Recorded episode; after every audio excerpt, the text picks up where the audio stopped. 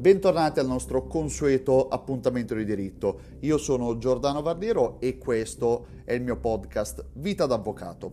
Oggi affrontiamo il caso del delitto di Bolzano, la storia di Benno Neumair, una delle storie più scure della cronaca italiana di questi ultimi anni. E questo perché oggi la Corte d'Assise d'Appello di Bolzano, oggi 30 ottobre 2023, ha confermato la condanna all'ergastolo per Benno, il figlio che uccise i propri genitori.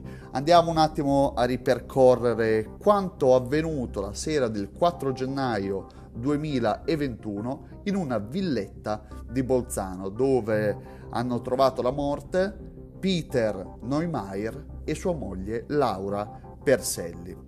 Il 5 gennaio del 2021 Benno Neumair, bodybuilder di 31 anni, si recò presso la caserma dei carabinieri per denunciare la scomparsa dei genitori, Peter Neumair e Laura Perselli, rispettivamente di 63 e 68 anni. I due scomparsi erano entrambi insegnanti in pensione e nell'ultimo periodo si dedicavano a praticare alcuni tipi di sport, oltre a lunghe passeggiate quotidiane in montagna. Per questo motivo, in un primo momento, gli inquirenti hanno ipotizzato che la coppia dei due insegnanti in pensione fosse rimasta vittima di qualche incidente in ambito montano. Un'altra pista seguita fu quella di una frana che si era verificata in quei giorni e che distrusse in parte alcuni caseggiati della zona, e quindi di fronte alla scomparsa dei genitori, così come indicato il 5 gennaio dal figlio Benno, le prime direzioni seguite dagli inquirenti non erano quelle di un omicidio, bensì di una scomparsa. Abbiamo due persone abituate a fare lunghe camminate in montagna, qualcosa può essere andato storto, ci può essere stata una frana, possono essere stati vittime di un incidente durante la loro camminata, ma non si pensava certamente ad un omicidio. Benno, oltretutto, nella parte iniziale di queste ricerche collaborò con gli inquirenti, fornendo anche tutta una serie di indicazioni sui sentieri che quotidianamente i genitori percorrevano durante le loro passeggiate, e acconsentì anche all'ingresso dei cani molecolari all'interno dell'appartamento dove viveva coi genitori stessi. Poco tempo dopo, i genitori, indagando più a fondo, scoprirono che i cellulari delle vittime erano spenti già dalla sera prima della sparizione, quindi erano spenti già dal 4 gennaio 2021, mentre la sparizione viene denunciata dal figlio Benno solo il giorno seguente, il 5 di gennaio. Giunti sul posto della frana, i carabinieri non trovano nulla di sospetto e allora iniziano a indagare proprio sul figlio Benno, per accertarsi oltretutto della veridicità della ricostruzione degli eventi che aveva offerto il giovane. I carabinieri iniziarono a raccogliere anche alcune testimonianze sul carattere e sulla personalità del figlio, e si scoprì subito che era tornato da poco a vivere con i genitori e in precedenza aveva vissuto in Germania e lì aveva anche attraversato un grave episodio di tipo psichiatrico che ne aveva determinato il ricovero. Quindi abbiamo gli inquirenti di fronte ad un figlio che propone una tesi, no? Indica ai carabinieri: guardate, i miei genitori sono scomparsi, erano dei grandi camminatori, eppure non si sono fatti più vedere, potrebbe essere successo qualcosa, potrebbe esserci stata una frana, vi accompagno a vedere i sentieri percorsi dai miei genitori, fino a quando negli inquirenti scatta una molle. Dicono: ma non è che questo figlio non ce la racconta giusta? E andando un po' a scavare hanno scoperto appunto di precedenti problematiche psichiatriche anche molto importanti, perché hanno portato al ricovero dello stesso quando fino a poco tempo prima abitava in Germania. Andiamo avanti nel racconto dei fatti. Quando le indagini e le ricerche erano ancora in corso, Benno venne fermato dai carabinieri all'interno di un autolavaggio, poco prima che la sua vettura venisse lavata. L'autovettura venne quindi sequestrata e durante i controlli all'interno del portabagagli gli inquirenti trovarono una tanica di acqua ossigenata. Successivamente, sul lato nord del ponte di Ischia Frizzi, che è una località vicino a Bolzano, venne ritrovata una traccia ematica di colore giallastro.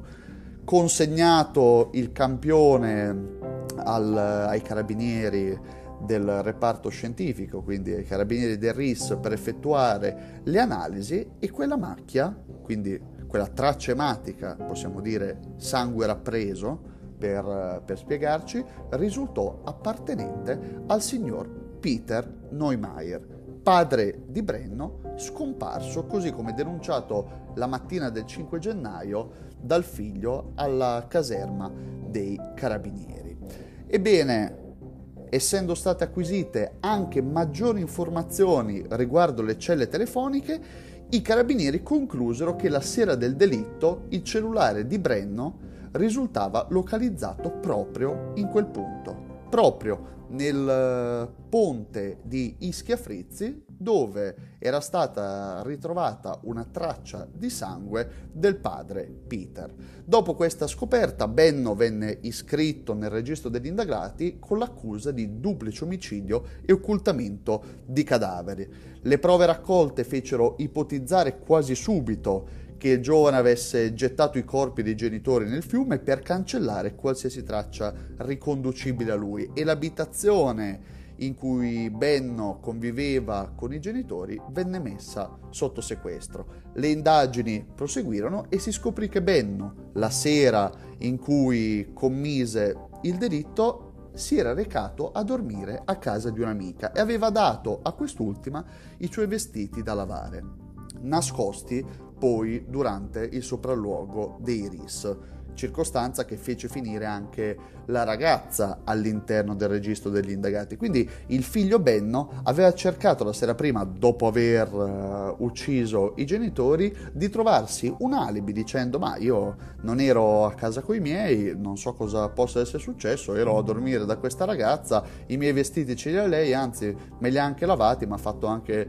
questo piacere. Invece, proprio perché le celle telefoniche riconducevano il figlio Benno sul ponte dell'Adige, dove era stata ritrovata la macchia di sangue riconducibile al padre Peter, porta gli inquirenti non solo a rincarare la dose nelle indagini a Benno, ma anche a inserire con l'accusa di favoreggiamento il nome della ragazza all'interno del registro degli indagati, circostanza che poi in realtà porterà la ragazza ad essere scagionata da ogni accusa, perché in ogni caso non c'entrava nulla, semplicemente Benno era andato a dormire da lei, gli aveva chiesto di lavare i vestiti, ma era all'oscuro di cosa fosse successo. Tuttavia un'altra donna rischiò di finire nel registro degli indagati, una maestra che Benno aveva conosciuto su Tinder e con la quale intratteneva una relazione che, in seguito alla sparizione dei genitori, Benno aveva invitato a casa chiedendole di aiutare a pulire la casa stessa. Quindi cerca di costruirsi un alibi con queste ragazze, andando a dormire da una, invitando un'altra a casa chiedendo di aiutarlo a rimettere tutto a posto, e infine il 28 gennaio, 24 giorni dopo il delitto, Benno si presentò in caserma per costituirsi. Confessò il duplice omicidio, asserendo di aver strangolato entrambi i genitori con una corda da arrampicata. Venne poi sottoposto a perizia psichiatrica, così come disposto dal giudice per indagini preliminari, e i periti valutarono che il giovane era semi-infermo di mente durante l'omicidio del padre Peter, mentre sarebbe stato capace di intendere e volere durante quello della madre. Si dedusse da ciò che Benno aveva ucciso volontariamente sua madre, probabilmente per evitare che potesse essere una scomoda testimone, mentre le successive indagini hanno confermato che le due vittime sono entrambe morte per strangolamento, proprio mediante l'utilizzo di un cordino che Peter utilizzava durante le sue escursioni in montagna. Quindi il figlio ha ucciso i genitori con un cordino da arrampicata, cordino del padre, che il padre portava sempre con sé nei suoi giri in montagna, gli stessi giri che all'inizio delle indagini si è ritenuto potessero essere la causa della sparizione dei due coniugi, mentre invece, grazie alla confessione del 28 gennaio di Benno, si è appurato che non c'entrasse nulla, proprio perché erano stati uccisi dal figlio. I due cadaveri successivamente sarebbero stati caricati sull'auto di famiglia e portati sul ponte a Ischia Frizzi e gettati nel fiume uno per volta, il tutto nel giro di poco tempo.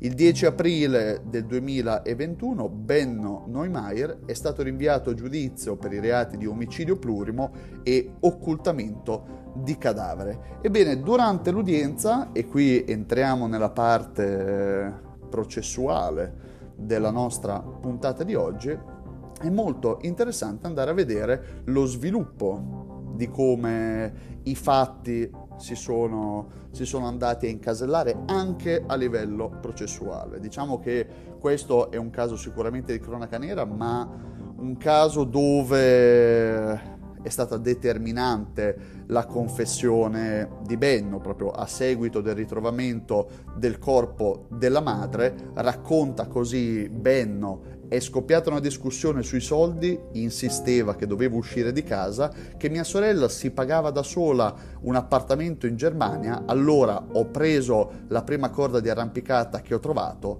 eravamo in corridoio, siamo cascati per terra e ho stretto molto forte. Ebbene, qui vediamo che la questione nasce principalmente per, diciamo, una sgridata, per osservazioni che i genitori fanno nei confronti del figlio Benno, dove gli rappresentano come, insomma, la sorella fosse già autosufficiente, mentre lui viveva ancora coi genitori, doveva passati ormai i 30 anni trovarsi un lavoro, trovarsi una sistemazione, uscire di casa. Quindi una questione, un normale, diciamo, confronto all'interno di casa. Questo ha portato Benno Neumair ad aggredire il padre. Ha preso la prima cosa che ha trovato, gliela stretta intorno al collo, sono caduti e lui ha continuato a stringere. Poco dopo è entrata a casa, è entrata la madre, aveva ancora il cordino in mano e gli è venuto in mente di fare la stessa cosa. Come ripete Benno Neumair nella sua confessione, è entrata, avevo ancora il cordino in mano e mi è venuto di fare la stessa roba, senza nemmeno salutarla. Ebbene, vediamo anche qual è la situazione di Benno Neumair. Parliamo di un uomo con una grande fissazione per il suo fisico, ore e ore ad allenarsi e abuso di anabolizzanti. Un uomo che non riesce a trattenere i propri istinti, che anche per le sostanze di cui abusava e aveva abusato anche nel tempo precedente, non aveva una gestione, non aveva un controllo delle proprie emozioni, delle proprie reazioni, e che dall'altra parte aveva problemi psichiatrici accertati a livello medico, proprio perché nel periodo in cui era stato in Germania era stato anche ricoverato proprio per disturbi psichiatrici. Un'amica prima, un'amica di Benno riferisce a livello processuale: so che ha bisogno di affetto, ma quando si arrabbia fa paura. Già negli anni precedenti aveva subito un ricovero dopo aver finto un'aggressione per allontanare una sua ex ragazza da un amico. Così riferisce Nandine, infermiera di Baviera, che racconta la storia ai giudici.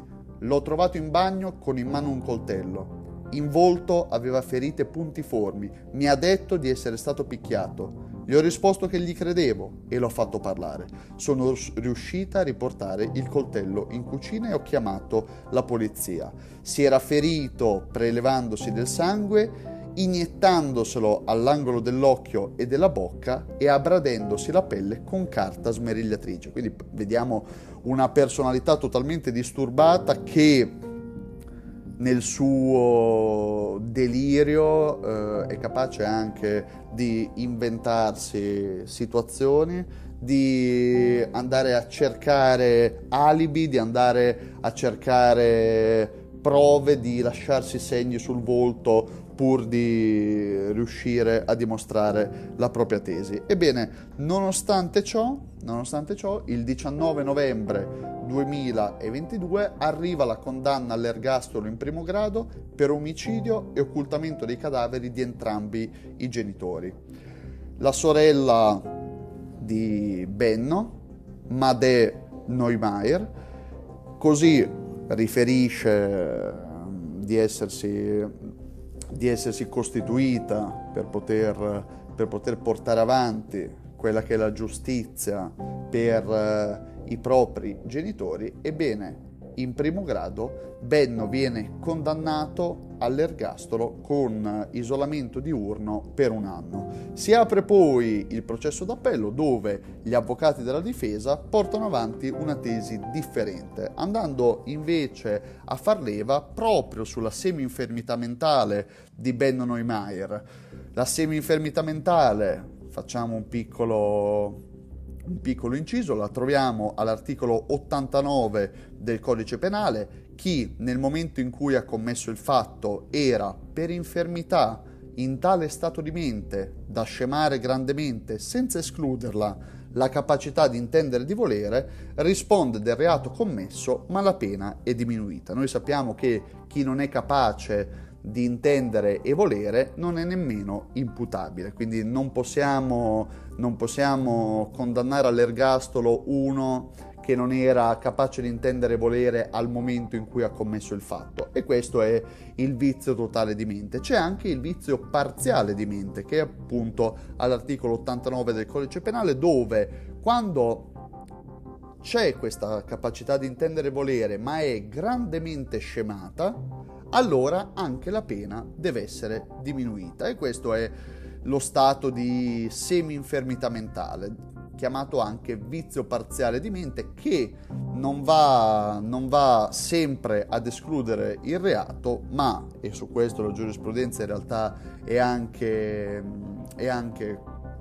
in contrasto, tuttavia va comunque a ridurre la pena. Questo però non ha portato alcun giovamento a Benno Neumair, che è stato invece ritenuto capace di intendere e volere. Semmai poteva avere un vizio parziale nel momento in cui ha strangolato il padre, perché in quel momento, se da una semplice discussione, se da un semplice confronto, questo prende il cordino d'arrampicata, si butta sul padre e lo strangola, ci potrebbe essere eventualmente una valutazione sulla capacità di intendere e volere, ma è stato sicuramente pienamente capace di intendere e volere nel momento in cui ha ucciso la madre, perché nel momento in cui ha visto rientrare a casa la madre, senza pensarci 2 volte, l'ha subito aggredita, strangolandola nello stesso modo del padre. Quindi la Corte d'Assise d'Appello di Bolzano, oggi 30 ottobre 2023, ha confermato la condanna all'ergastolo. L'imputato non era presente in aula, ma questa condanna ci riporta alla mente questo fatto di cronaca nera molto interessante, quindi l'occultamento di cadavere, quindi il comportamento di questo figlio che il 4 gennaio uccide i genitori, il 5 gennaio, la mattina dopo, va dai carabinieri per inscenare questa sparizione. Nel frattempo, la sera prima era andato a dormire da un'amica per cercare di costruirsi un alibi, facendo lavare a lei i vestiti che aveva indosso, per poi i giorni successivi chiedere ad un'altra amica conosciuta su Tinder con cui aveva una relazione se andava a casa da lui e lo aiutava anche a ripulire casa. E diciamo che è un caso dove la tecnologia ha portato a dei risultati. La tecnologia, perché se non fosse stato ricollegata alla presenza di Benno lì sul ponte dell'Adige, dove era stata ritrovata la chiazza di sangue del padre grazie all'analisi delle celle telefoniche, perché Benno aveva staccato i cellulari dei genitori la sera prima, ma mentre era andato a scaricare i corpi dei genitori nell'Adige aveva tenuto il suo cellulare in tasca. Quindi la valutazione delle celle telefoniche e quindi la prova, diciamo la valutazione tecnologica, è ciò che ha portato l'imputato a confessare di aver ucciso i genitori. Probabilmente senza questo collegamento delle celle telefoniche, tanto dei cellulari dei genitori spenti la sera prima quanto del cellulare del ragazzo presente lì dove era stata ritrovata la macchia di sangue del padre, probabilmente i carabinieri non sarebbero arrivati ad una confessione. Tuttavia è un caso molto interessante e anche molto affascinante nella sua perversione criminale. Detto questo, spero che abbiate trovato interessante la ricostruzione del delitto di Bolzano. Io vi saluto e vi do appuntamento al nostro prossimo incontro di diritto, attualità e crime.